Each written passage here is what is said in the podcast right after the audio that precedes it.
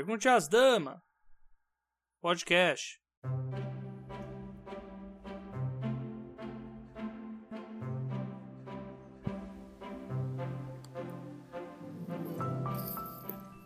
Olá, ouvintes do Pergunte às Damas, apoiadores dos doze trabalhos do escritor. Hoje nós temos um caixa de ferramentas apresentado apenas por mim, Clara Madrigano.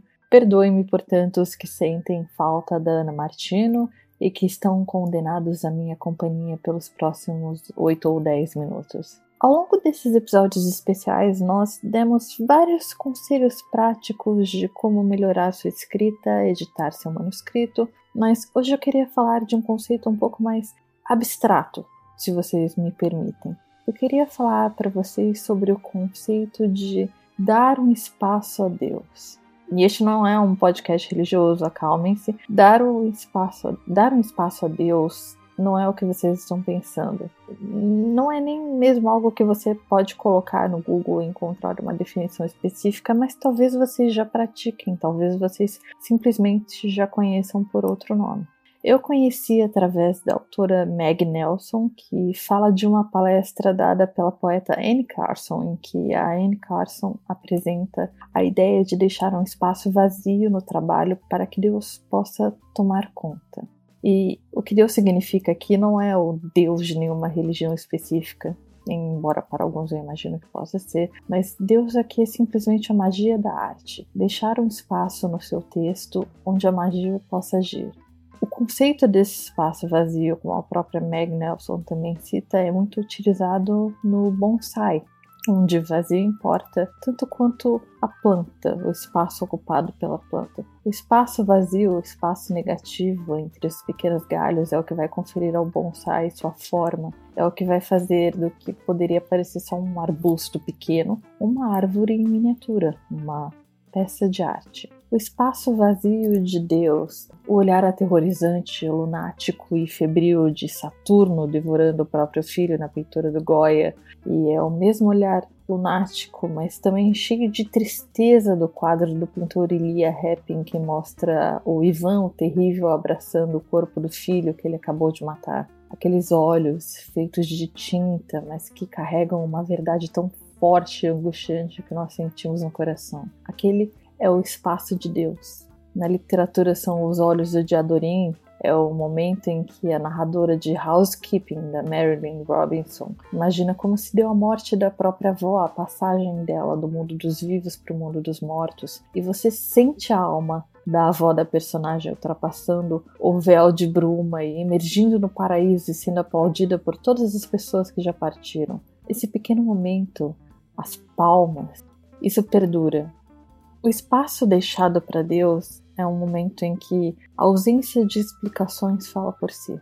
E o que significa ou não significa é algo que vai acompanhar o leitor, quem consumiu aquela obra para sempre. Não deixamos o espaço para Deus. Nas cenas que talvez não signifiquem nada, no momento em que seus personagens estão falando sobre a vida, sem talvez nenhuma consequência maior para o plot, um gesto.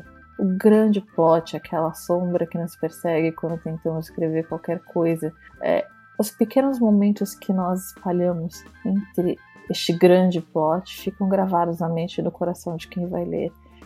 E eles dizem tanto em não dizendo nada de impactante sobre os personagens. Aquela cena em Frankenstein, depois de tanto horror, depois que o fogo da vingança enfim se apagou, quando a criatura chora pelo Criador, a única pessoa que ela poderia chamar de pai. Esses são os momentos em que Deus fez um espaço para si, em que a magia da arte aconteceu e eles significam mais do que as grandes cenas de batalha ou de confrontos ou as frases de efeito que vieram antes.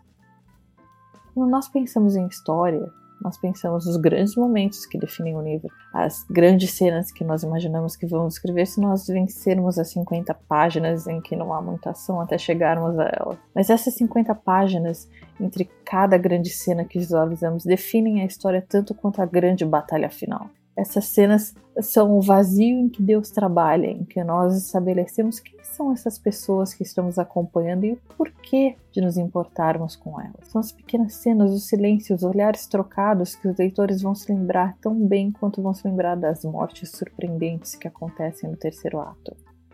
O conselho que eu deixo, portanto, é esse. O espaço negativo conta tanto quanto o espaço que foi preenchido.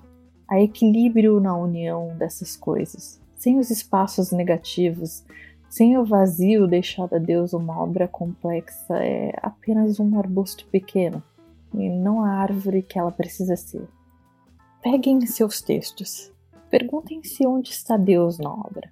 Onde vocês conseguem deixar de ver as coisas que vocês fizeram intencionalmente e começam a ver a narrativa com uma fluidez tão natural que os pequenos momentos se conectam com os grandes e um bonsai, a árvore se faz visível.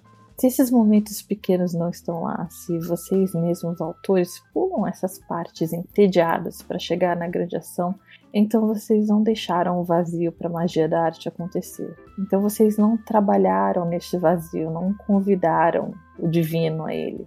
Respirem fundo. Os pequenos momentos da vida são aqueles que mais vão significar alguma coisa nos nossos dias finais.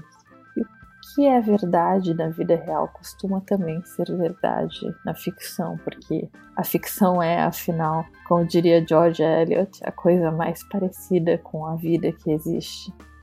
Enxerguem o divino em cada palavra, na composição de um texto.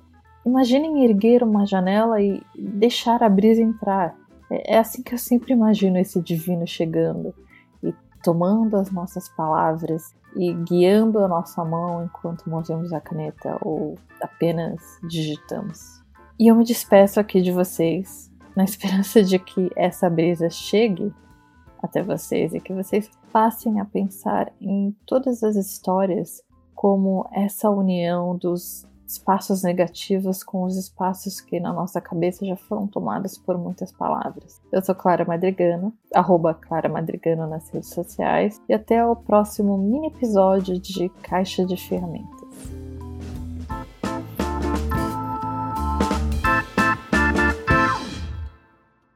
Gostaram do episódio? Se você quiser, é possível ajudar o Pergunte às Damas a continuar no ar. Tudo isso a partir do padrim.com.br barra 12 trabalhos. E a partir da categoria bronze, você contará com episódios exclusivos do Pergunte às Damas. Sempre lembrando que é você quem faz a pauta deste podcast, enviando as suas perguntas para os doze trabalhos arroba gmail ponto com. O doze é número. Obrigado por ter ouvido até aqui e até a próxima.